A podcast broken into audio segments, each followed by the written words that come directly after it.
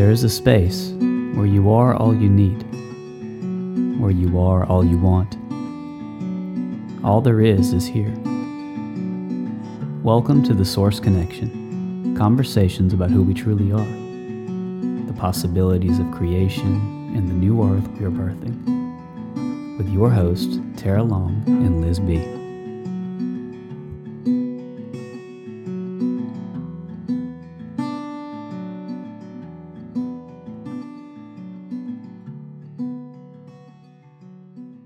Okay, welcome everyone. Welcome to another episode of The Source Connection. I'm Tarah. I'm here with my co host Liz and our very special guest, Sat Devbir, today. And we're going to hear, um, we're going to have him introduce himself in a little bit after we just tune in and have a few minutes of silence mm. and connect, connecting, connecting to that which we are, that is always already here so go ahead and relax as you need to and let the body breathe how it wants to breathe in this moment without trying to change a thing.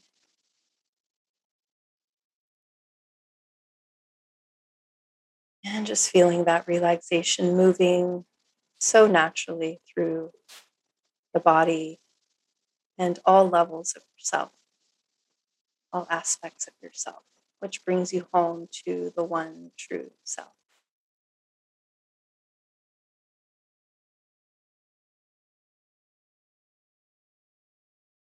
Just feeling that deepest sense of you. And remembering that everything you seek is always already here. Let's give ourselves permission for nothing to do, nothing to be for these next few minutes.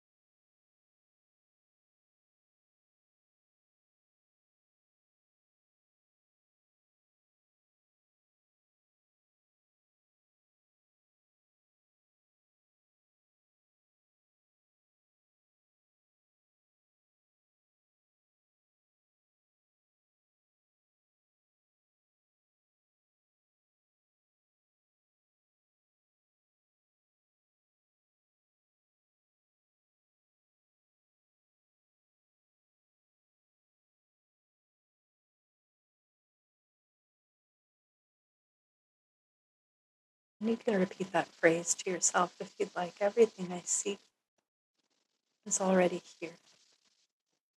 Everything I am is already here. The freedom that I want, that I seek, is already always here.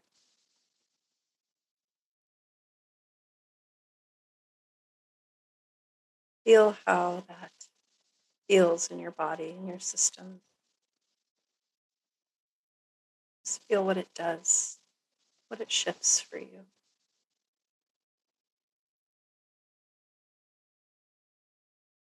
And that's a mantra, if you will, that you can use any time, any place, in the middle of your busy day or sitting down for meditation.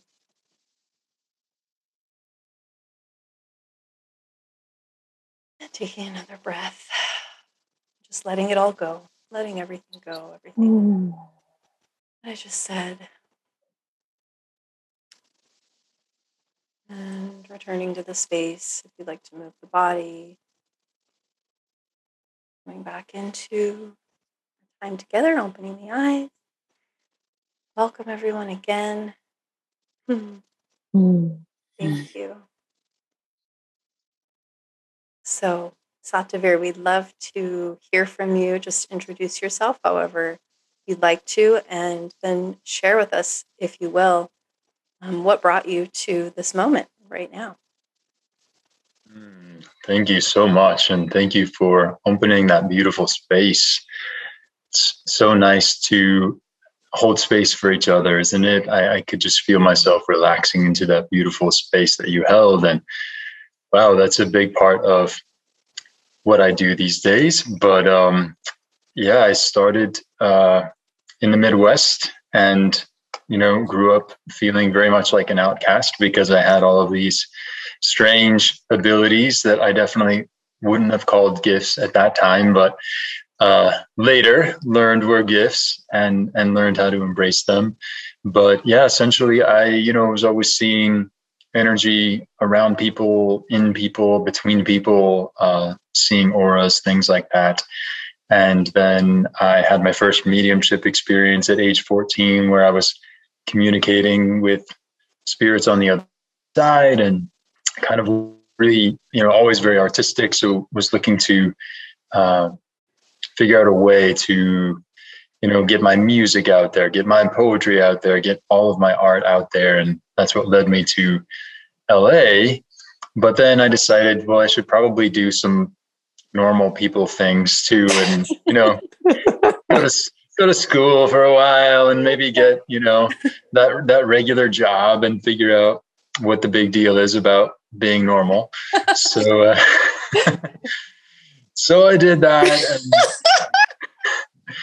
it was, you know, it was fun for a minute. I, I got it and, and things were kind of rolling in, in my mid twenties, um, in terms of my career and things like that. And then I really just started to have more of of a connection again to what I learned was my higher self and some of my spirit guides and this purple orb that I had been seeing my whole life. Um, and and I was just getting these messages to go down to the spiritual bookstore and buy these crystals and buy these books and go to that yoga class and you know, doing all these things, starting to sit and meditate, and and these were things that I'd never really done before. And when I started to get closer to my return to Saturn, uh, that was really really interesting because that energy really picked me up. By the time I turned 27, mm. uh, I knew that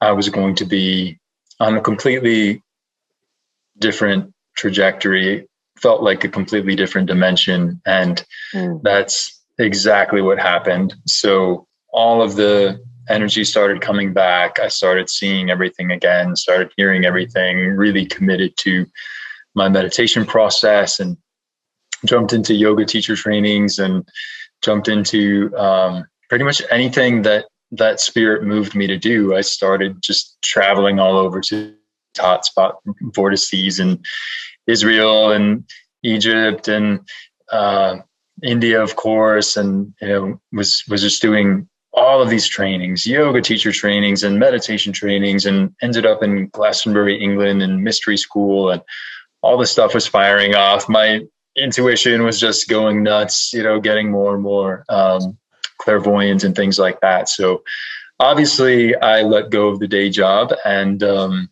and started to figure out how to really utilize these other gifts that I had. And um, yeah, I think the first thing that I really started doing was uh, crystal healing because I was having a lot of flashbacks from ancient Atlantis, and I had had them when I was a kid as well, but I just thought it was my imagination. As I got older, I realized anytime as a child that I would hold like quartz or something like that in my hand, that's when the memories would start happening mm. or these imaginative journeys as I thought they were. So, yeah, the Crystal Kingdom has a really special place in my heart and my connections with Atlantis. And even before Atlantis, um, in Lemuria, I've had a lot of past life flashbacks from from there as well. So, yeah, so I started kind of doing healings and then really uh, started teaching a lot more yoga and meditation. And then just working with so many people in spiritual counseling and you name it, um, you know, esoteric spirituality and metaphysics are really my thing. So that's kind of me in a nutshell. Wow. that's awesome. I, I'm in the jump scene, right? I know. Oh, I when we when I told Tarah, I said I love to bring my dear beloved friend Sat Devbir, and um, and she said, "What does he do?" And I said, "You know, you're trying to find the words to explain, and the best way I found to explain was it's almost like you're a guide in between the multiverses." It was the best way I got to explain to her. And as you were talking right now, it was just bringing back memories for me of our sessions and our time that we've spent together. And our paths crossed during yoga training. And so I feel very blessed that I had Sat Devbir as one of my guiding teachers during that time. Always patient, always kind. I would talk his ear off. yeah. and um but the way you're able to bridge what I feel as the multiverses and the megaverses and all that is just so clear. And it's just and i'm so excited that you're here today sharing that presence with you know our listeners and with us. Thank you. Mm. thank you so much. Yes. I mean that's one significant part of the story that I left out, which is that that purple orb that I would see, you know, growing up, uh, manifested itself one night in my living room when I was meditating and introduced itself as Archangel Metatron, and then proceeded to pull my astral body out of my physical body and give me a tour of the omniverse and how dimensions are separated, um, how the creator gods design these holograms for souls like us to learn and serve and evolve. And um, yeah, so that was that was a really really incredible experience that never quite allowed me to perceive life or reality the same way again. And that that was really coming to me uh, in our opening meditation and silence. Even I was really aware of the illusory nature of the hologram, but also the relevance of it. And it's one of my favorite teachings is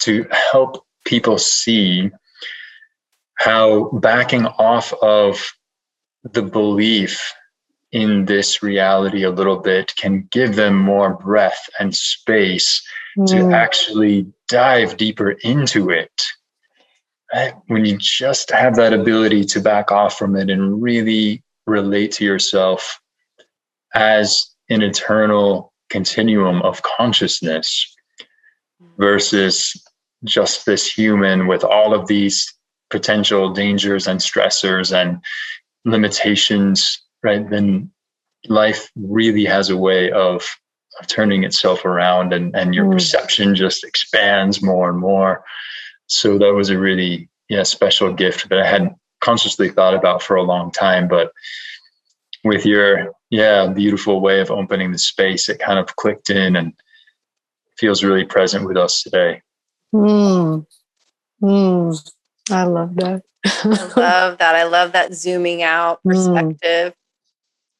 And then everything is different, you know, from our microscopic little minds and how we're seeing things. And so I'm wondering how what that was like for you, Sat Devbir, like in your experience of what was that sort of progression like? And and because once you have that sort of direct experience of that oh oh this is what i am. It's you can't go back right? You can't unknow that or unsee that or whatever so like what was your did you have a moment? Was it a slow progression? Like what was that like for you? And what did it look like the embodiment of that in your life?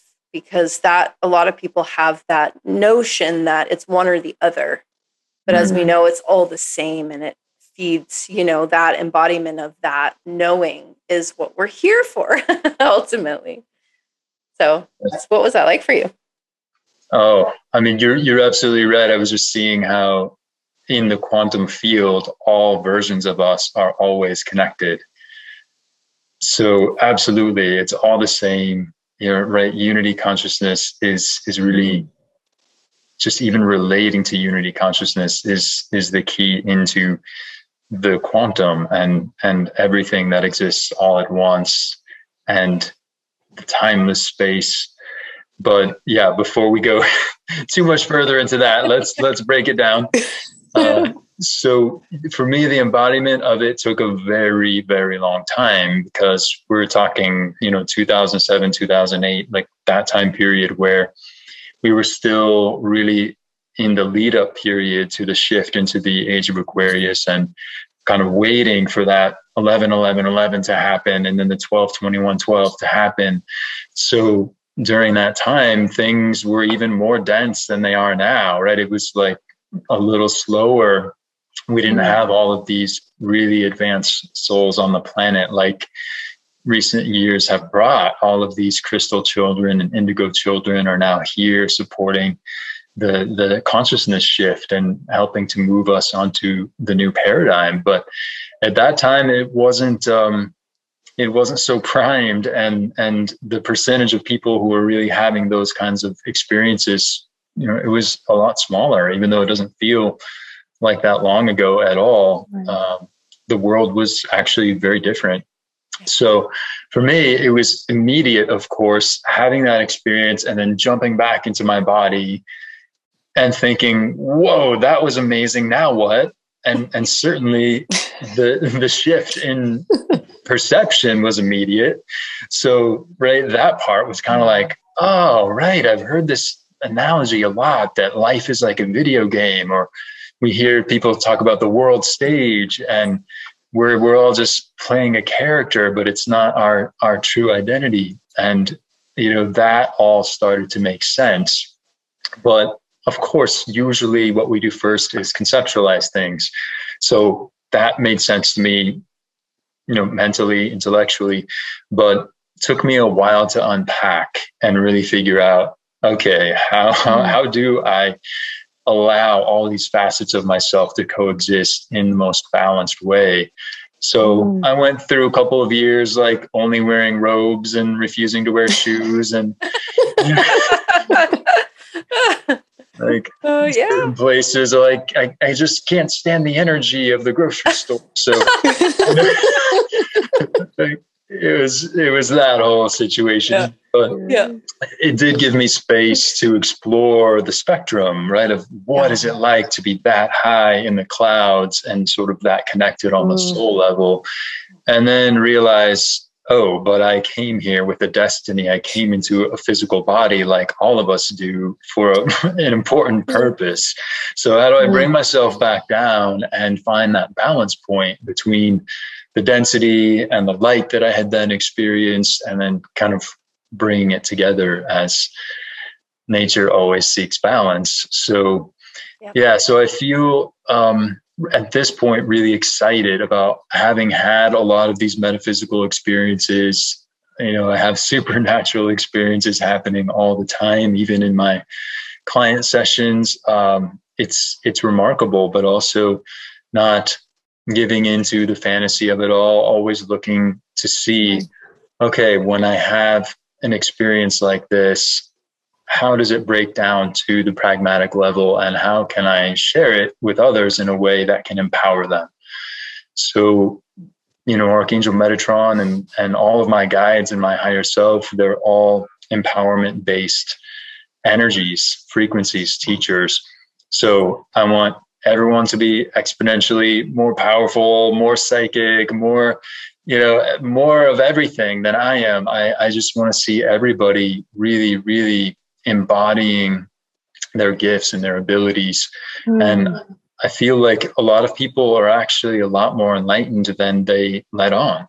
Mm. It's not really felt safe for people to kind of come out of the spiritual closet and and really be and communicate um, transparently about things they've seen, things they've experienced, abilities they have. I think there's a lot of fear in you know coming forward with that kind of stuff and it's it's pretty powerful for me to kind of work with people and and see their abilities and see them opening up and see those emotional releases even of like wait, I can talk to you about that spirit that I saw or that, you know, whatever their experience was.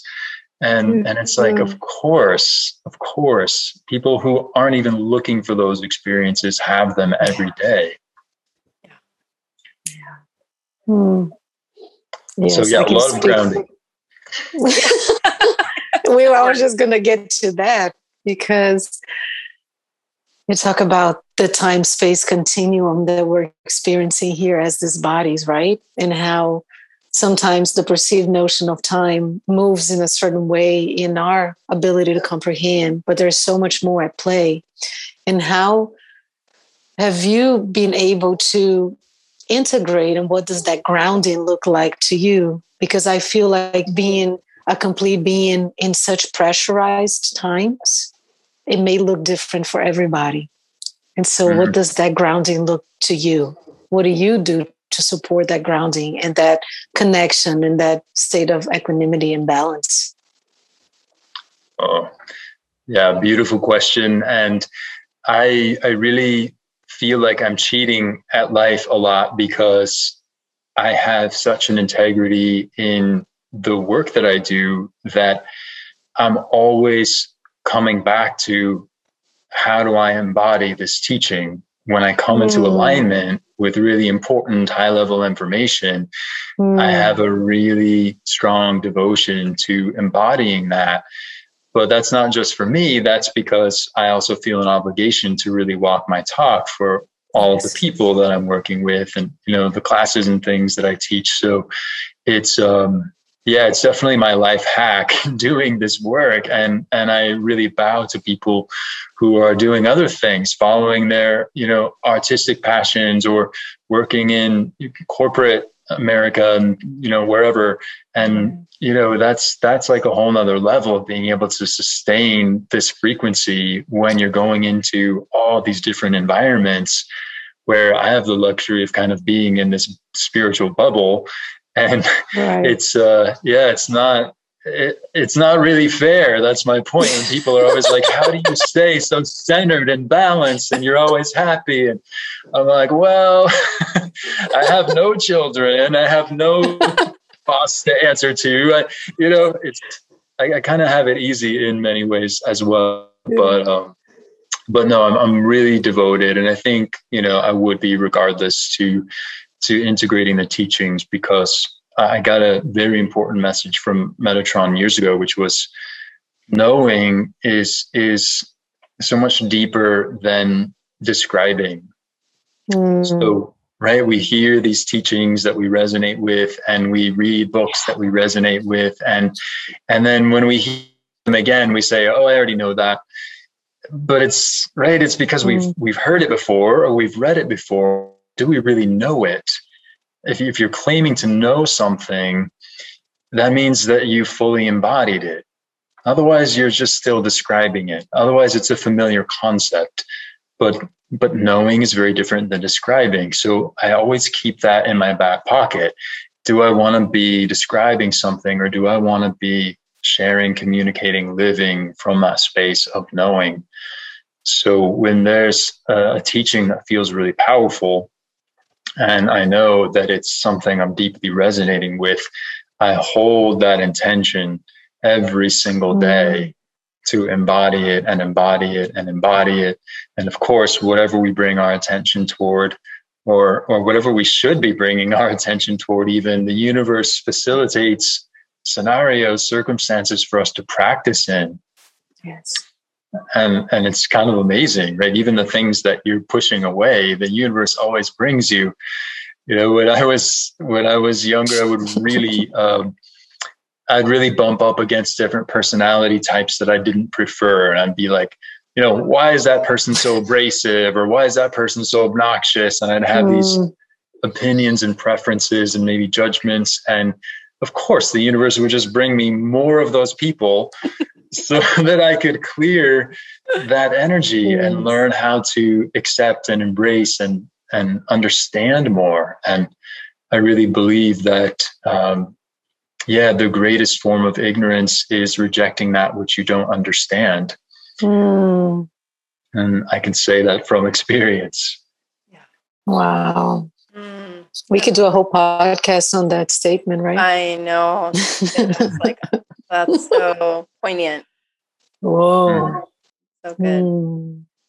So yeah, but it, but in addition to that, just to fully answer your question, I do just super practical grounding techniques too. Like you know, everybody does the not everybody, but hopefully there's a good amount of people doing the earthing right now, and you know, yes. making sure we get out into nature.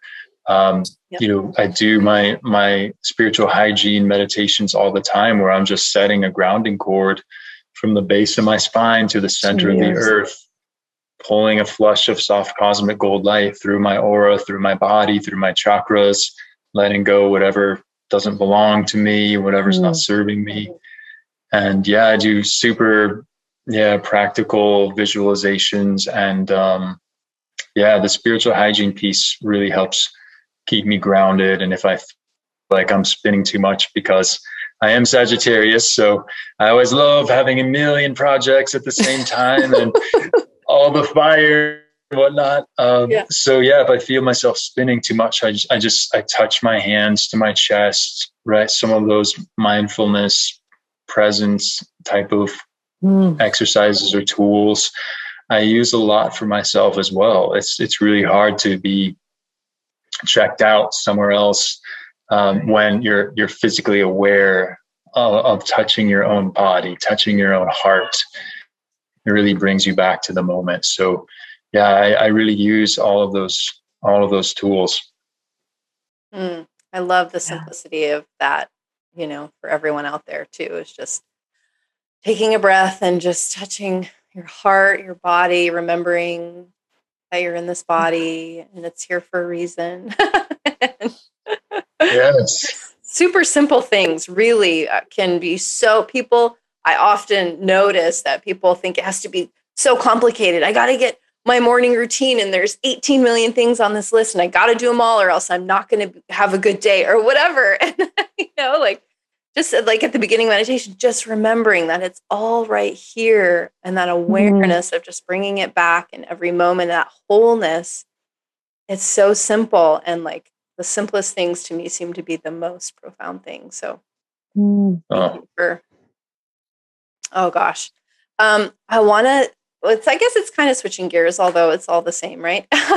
but so we are in a very extraordinary time on this planet, as we all know, and those of us who have been on this, you know, spiritual path or whatever, it's been quite. I mean, it's been a crazy ride for everybody this past year and a half.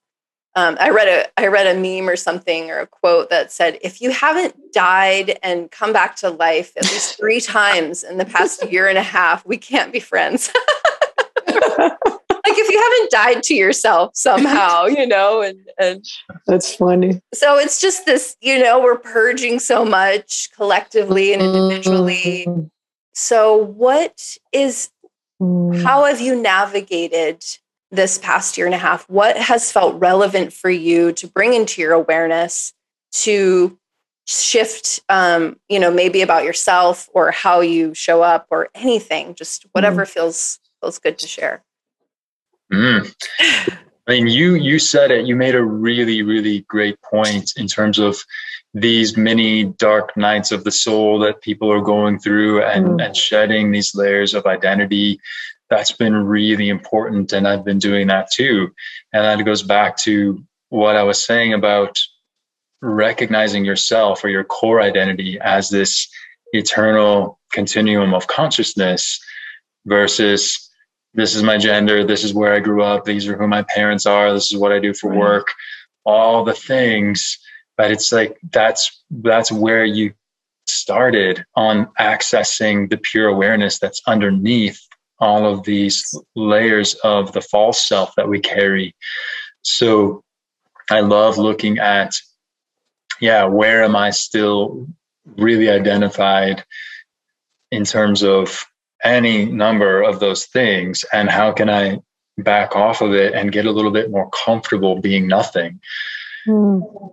And I heard years ago that the key to infinity, the key to opening to everything is being willing to be nothing.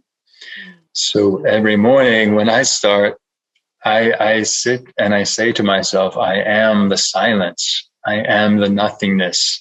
I'm mm. first the scalar wave. And from there, I can really navigate life and this realm with, with a much greater capacity and, um, and so many more resources.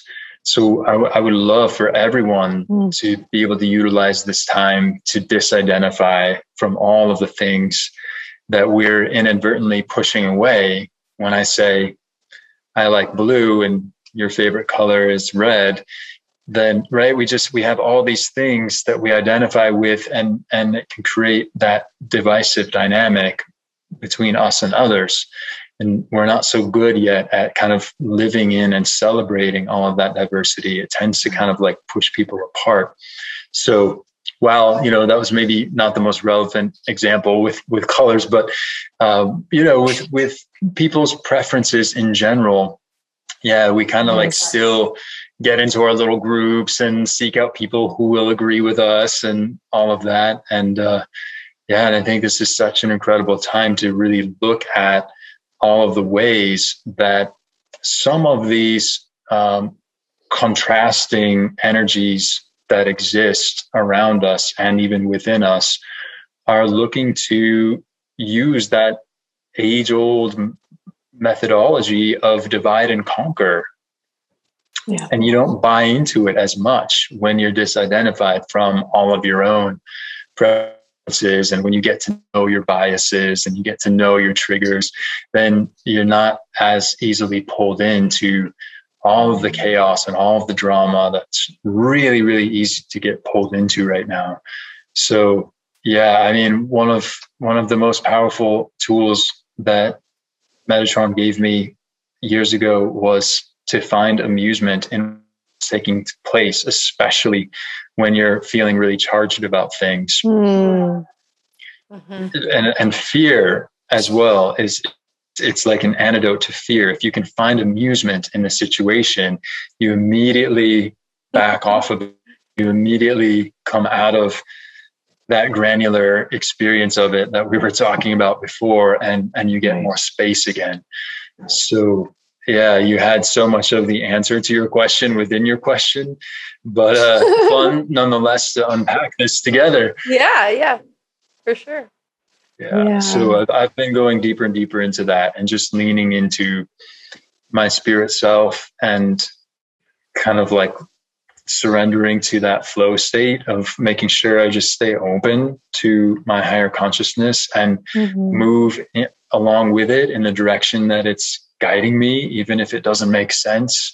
Kind of really building that trust. I think in these last couple of years, I've been really, really deeply building that trust. And and someone asked me the other day, what is the hardest thing to teach people when you're working with people in this sacred work, personal growth, spiritual growth? I didn't even have to think about it. I said trust. Mm-hmm. 100%. We don't trust that we're going to be taken care of, that the bills are going to be paid, that everything's going to work out with our kids, our relationships, our circumstances in general. Is It's really hard to teach people trust. So yep. if we can get into that one and really believe, wow, if anything is to be taken from me, will only be for my highest good. Mm. I, mean. I honestly believe that. And, and then you don't live in that fear and that suffering um, when things happen right? We we have to respect life cycles. We have to respect mm-hmm. nature. We have to respect a lot of these things that we can't control. Right. and yeah we're going to experience loss. We're going to experience hardship. It's yep, yep.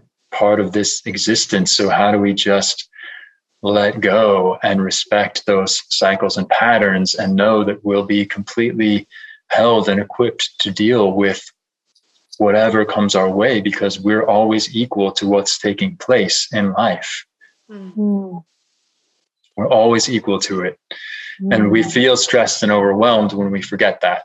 Mm-hmm. And when we feel small and all of the problems feel big, that's when the stress and overwhelm comes. And that's when we start to suffer again. If we remember that we're always equal to our circumstances, oof, we can really live in our excellence. We can live in our grit. We can live in our grace. Yes. Mm. Wow. Just making notes over here. I'm not like taking away from uh, making it's notes almost, for them. when you say amusement, that space of amusement, it makes me tap into innocence mm. and a curiosity, a childlike curiosity type of place where it's just kind of like, oh, instead of trying to push things away or to make things a certain way that's more comfortable to us, but to be curious about it and to be innocent about it, like, oh, oh, what, what, what's that? And to soften. That has been a, been a big word for me, soften. How can yeah. I just soften? Oh, we don't realize how much control mm. is running the show. And the the mind just wants to be able to predict everything because it's looking for that control. It feels right. like if it can hold on to that control, then everything will be okay. But of course, mm. control is the most illusory of all things. So yeah, it's it's just so good when you can drop into that trust and and the curiosity, as you said, and the innocence is is so true. Uh, before we learn all of that control, that's that's what we are. And it's interesting how our minds will automatically jump to the conclusion that something is wrong if something doesn't play out the way that we had planned or the way that we had hoped. The mind is so quick to jump to the conclusion that something's wrong. And, and when you yeah. cultivate that sense of trust to kind of replace the control, then you meet these curveballs and surprises with so much neutrality and you can embrace them and you trust mm. that the universe must have a different plan. There must be something else happening here that's ultimately going to benefit me versus like, mm-hmm. that didn't go well, you know? yeah. go into that reactivity. Yeah. It's an attachment to the outcome, right? Like it's supposed to be this. And that trusting right. that you talked about because i find it too with my clients like you can't teach trust you can't tell someone just trust yourself it's really a direct experience that one has to have for, for themselves and so it's really about taking those even tiny risks if you will at first to show yourself oh i can yeah. trust i can't it did work out yes. it is okay so just taking those small steps and and Liz and I talk about this all the time that this this time particular um, right now that we're all here together is really the time of the inner guru, if you will, that mm-hmm. nobody else is the authority for you. No one, no teacher, no guides, of course. I mean, we're all guides for our for fellow brothers and sisters, right? And that's yeah. beautiful. However, it's this inner this inner knowing that rules all for everyone. So how does that come out? Like in in your work or your life or or just anything mm. oh mm. i mean yeah when we look at the antithesis of fear that's love right? And and a lot of people don't realize that trust is a, an archetypal energy of the heart. Mm. and so the more that we love the more that we trust. The more that we love the more that we prosper. The more that we love the more we forgive, the more that we love, the more compassionate we become. Right. So there's just, yeah, there's so much energy in in coming home to our hearts and coming home to that love. And um, yeah, I feel like that's that's one of my core intentions and the way that I set my tone for the day. Also, when I'm kind of finished with my meditations and I'm I'm jumping into my day, I, I make a commitment to greet the world heart first. And, and that's good physical posturing too, right? Yes. Shoulders back and down, chest lifted, mm. but also energetic posturing. And then you put yourself in that vibrational alignment um, to really, yeah, kind of see that reflected uh, around you. And that's the beauty of of accessing the inner wisdom, the inner self, that inner guru you're talking about first is is then you're not externalizing things you're not making your happiness contingent upon yes. that next purchase or that person's approval or and yeah, that next teacher that's gonna enlighten you. Like you're literally enlightening yourself a hundred percent. That is the empowerment teachings. No one can actually do your push-ups for you. You can go to a mm. million classes. You can do all the things. You can watch YouTube videos all day long, um, listen to this incredible podcast. But if you don't take what you hear that really resonates with you and put it into action, we're we're useless to you, right? Yeah, totally. I'm happy to give yes. you a momentary bit of inspiration, but I would much rather everyone who's listening really figure out what this means for them. How do I now put this into action for myself? How do I now embody this? And that's where the actual change happens. And that's exciting because you build spiritual mass, and that spiritual mass yes. is something that you can take with you after you leave this body, yes. after you leave yes. this earth. Yep. You get to take that with you. Gathering things is not a sign of intelligence right? Gathering wisdom, gathering energy, gathering spiritual mass. That is a sign of intelligence. Mm. Gathering things is not a sign of intelligence. Right. Yeah. boy, yeah. Oh boy, that leads to so much of your feeling all these words and Yeah, I think if anything, everyone who's listening and taking a moment to really letting that sink in, that we've been, I think, predisposed or guided by the ways of the world to feel like we have to and we have progress or how we say, oh, I've made it in life, or, you know, I've conquered this or whatever thing. And what does it really feel inside? I feel like that's the the point of really touching in. And you spoke about the heart, and it's so beautiful that you because every time I'm teaching yoga now, I'm always saying lead with the heart literally when you get into a posture, right? Some of the postures you can totally just because in Kundalini yoga, we roll the shoulders back, we tuck the chin in, and how does the heart lead in creating that meeting space between our three brain or intelligence centers in the physical body to then lead with that source, with that connection? It just brings so much juice to our interactions. And I feel like we tend to, just by that, call forth the better expression of the other that we meet. Mm. And immediately it's an invitation to that place in themselves. Yeah, that's my experience.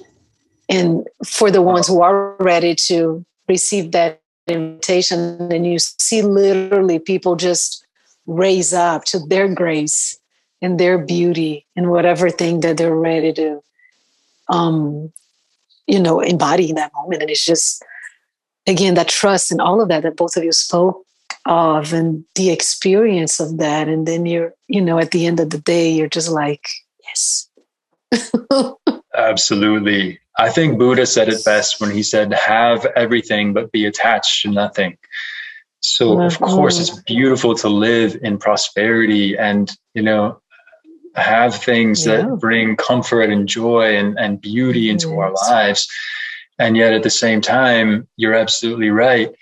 If the reason why we want those things is to somehow compensate for a scarcity that we have inside of ourselves, inside. it's never going to feel good. And yeah, that was mm. something I was just talking about yesterday, really revisiting this question many times a day. Why am I doing this?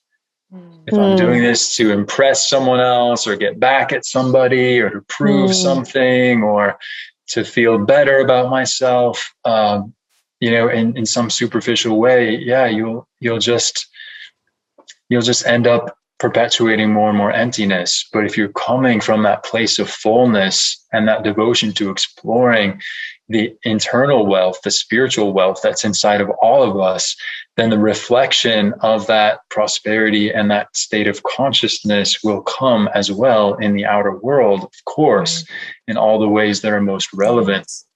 and and that's where you feel fulfillment because yeah things alone never lead to fulfillment. And we talk about it all the time but it's really hard for people to to to truly wrap that around their minds because as you said mm. the world has entrained us to just keep gathering gathering gathering and that's a sign of progress that's a sign of success and when you make a, a, deeper connection to cultivating that relationship between you and yourself yeah. inner self the heart the soul the higher self you know all of these different pieces of intelligence that we all have then you get a lot more connected to the real goals right? The, the real purpose of what mm, right. your soul is truly here to do. But most people don't take the time to do that. So the only thing they they know of to do is just get a better job get a promotion buy a nicer car buy a nicer house.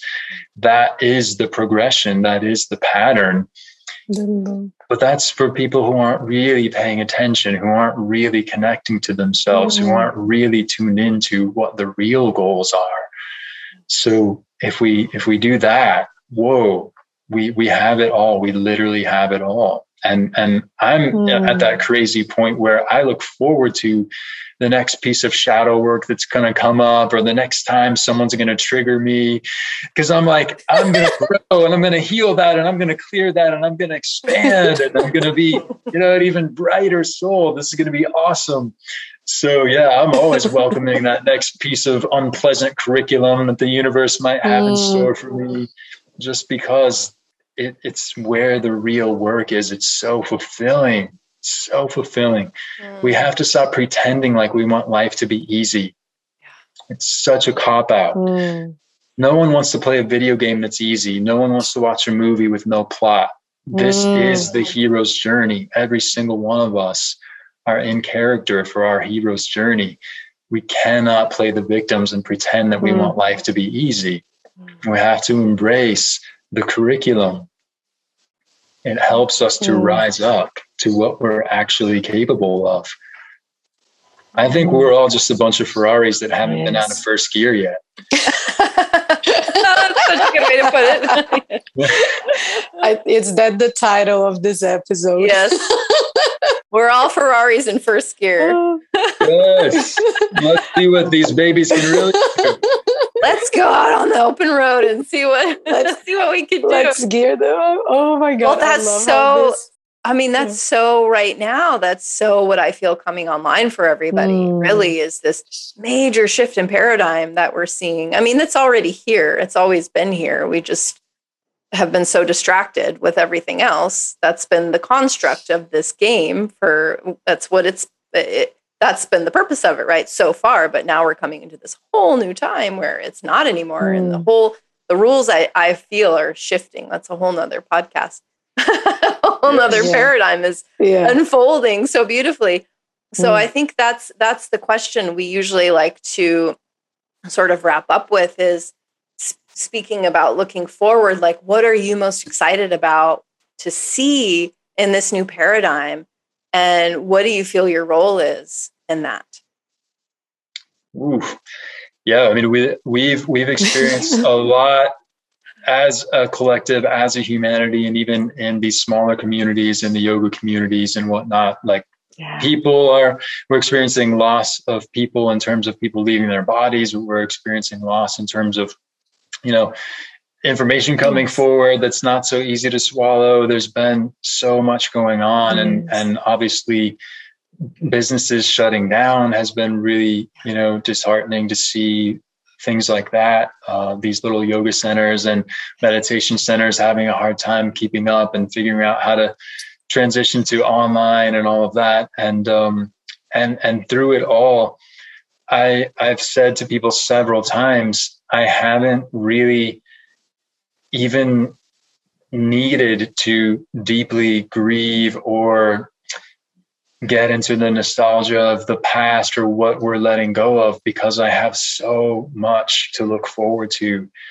And mm. and that is what it's like to live in flow state when every day you devote yourself to opening yourself to that flow of consciousness that will move you if you just mm. respond and keep taking steps with that flow of consciousness you will always be collaborating with the intelligent energy that's already there and and each and every one of us is a space for a higher intention to for a higher intention to manifest itself through so I think all of us can be very excited about that. How can I open myself? How can I become more receptive to this intelligent consciousness that's all around that mm. is so deeply desiring to use me, to mm. use each and mm. every one of us as a space through which it can manifest itself? This is this is what I feel is so exciting about the new paradigm because we're seeing less and less people just kind of staying in miserable jobs or staying in miserable relationships. You know, people are getting the courage to walk away, to become entrepreneurs, to become more autonomous, um, even in relationships, really calling out the toxicity. And as, you know, our awareness keeps raising, then things that were once acceptable and so normalized aren't anymore.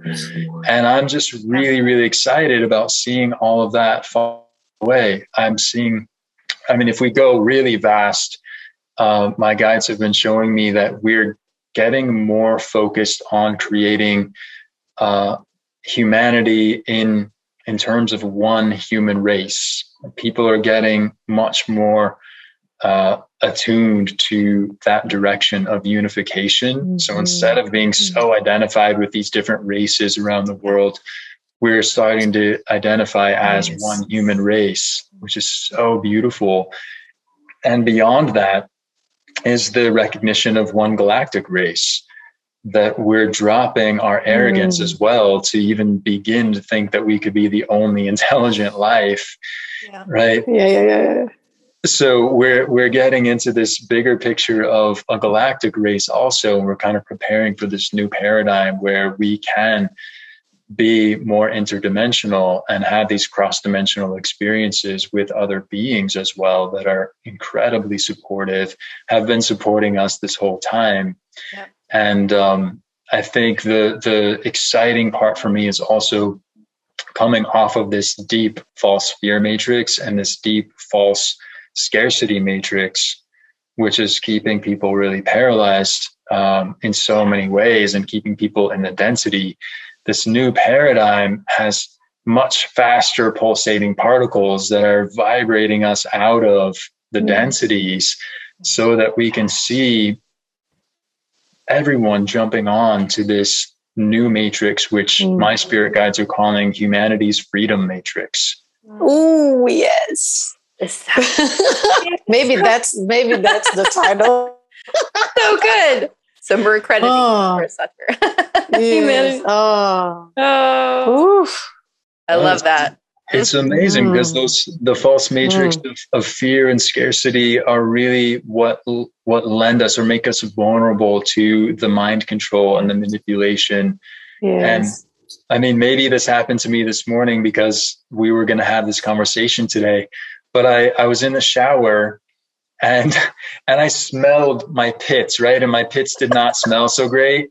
And, and, and I was like, yeah, I was soaping them up, and you know that's why you're in the shower, I guess. But but uh, soaping them up, and I I literally got so angry because I was like, somewhere along the line, someone wanted to sell soap, you know like someone just wanted to sell soap and we made this world agreement that we couldn't walk around with our natural scent smelling right. like ourselves oh my god we can't have this. our own body odor no yeah no uh, yeah and so oh. then somebody wanted to sell you know this other thing with the aluminum deodorant oh and goodness somebody wanted to sell shaving cream so they yeah. told women they weren't allowed to not shave their legs and you know there's like all this crazy manipulation that happens yeah. and and and that's just you know the silly examples of marketing and you know right. all of that yeah. but how many other ways are we being fooled into things that we yes. don't need limitations that don't need to exist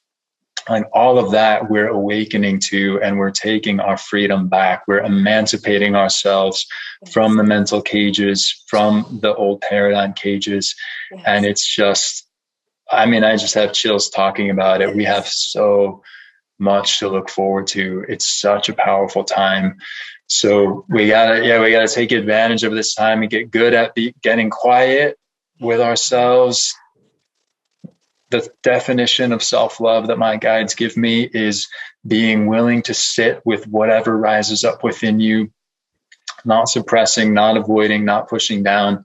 Self love is sitting with whatever rises up from your emotions, from your mind, from your inner child, from those exiles, those wounded parts, whatever they are. Mm. If you sit with them, they can get their needs met. They can tell you what they need and you can make that happen for them. All of us have so many resources to take care of ourselves so that we're not disempowered anymore, but we really can jump onto that new matrix. Mm. what a I love you. what a beautiful wrap up. That's so beautiful. Yes, that's that whole inner knowing and guru just coming out. This is the time of that. 100. This is the time. This is the time humanity discovers it's a Ferrari, right? Some are Lamborghinis and some are Porsches, and they're just like, what? Here I was thinking I was whatever thing. One thing the whole time, and here I had all this other power I didn't know about. Yeah, yeah, yeah. Yeah. yeah. incredible. I'm yeah. so grateful. Yeah, yeah, yeah. So grateful yeah. to be here mm. with you. With yeah. You all, yeah. Really. I have a question for the guys though, just really quickly that that I thought, um, and maybe Sat Devbir will be able to tap into that. But a lot of, and I know we're wrapping up, so I don't want to make this long, but a lot of cultures and indigenous cultures and religious texts have predicted this times, right? In different ways to their own particularities and how kind of play out and um, a lot of um, words about this time.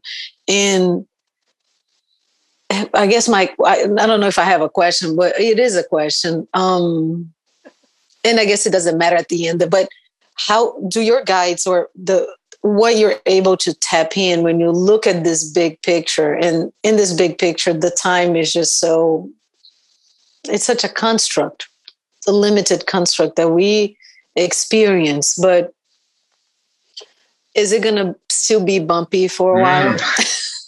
That's my question. yeah. So I mean, we're it's the the age of Aquarius is kind of described as this golden age within this longer Kali Yuga, this dark age, right? So if we look at it from that perspective, you're 100% right. I mean, all of these different indigenous tribes that we're so deeply connected to these rhythms and cycles um, are completely aware of everything and yeah, I think that the the best answer, what I'm hearing from Metatron at the moment, is um, is yes, it's, it's going to be chaotic, it's going to be turbulent, and we have everything we need to make that feel smooth, right? To to make yes, yeah, that that that con for ourselves to ride the waves really well. We're just all getting better and better at surfing. So our former selves would have a really hard time dealing with mm. what's happening now, dealing with what's going to happen in the coming months. But, um, but yeah, it's, it's like we're all deeply equipped to, to handle it and navigate it well. So it doesn't have to feel so hard. Not at all. Not at all. I hear that and I feel that as well. Yes. But yeah. And last year, I think Tarah and I have talked about this, how much we've realized that we're really all having different experiences, right? Because of that reflection of our internal worlds. And for some people, things seems to be a complete 180 than compared to what somebody else is experiencing and how we really, I feel, as beings, connected beings at this time, we really get to embody that and see that and experience that and then hopefully um, showcase to others what that looks like so they can tap into themselves and then go oh i get to do that too if i choose to and then co-create this experience. Yeah. Yes. Thank you. Yes. Oh, Thank thank, you you so much, Sat Devbir. Thank Yeah. you so much. Where can people um, find you, Sat Devbir? Yes. Yeah. I suppose a great place to start is satdevbirsingh.com. Okay. Uh, my website kind of links out to Mansion of the Heart University, which is my online university for a lot of different trainings and things. And hopefully, I'll be able to get back to those uh, Reiki trainings and things like that too, that are more Yes. in person events. And I have a really great Crystal Academy program. But um, yeah, on my website, there's also a, a virtual version of that, an, an online sort of mini version of that. So yeah, lots of fun things I'm I'm always up to, and Yeah. uh, yeah, appreciate the the community. Mm, yeah. Thank you so much. Thanks for being here with us. I know all our listeners are super grateful, and Yes. we will see you again Yeah. soon. Yes. Absolutely. yes.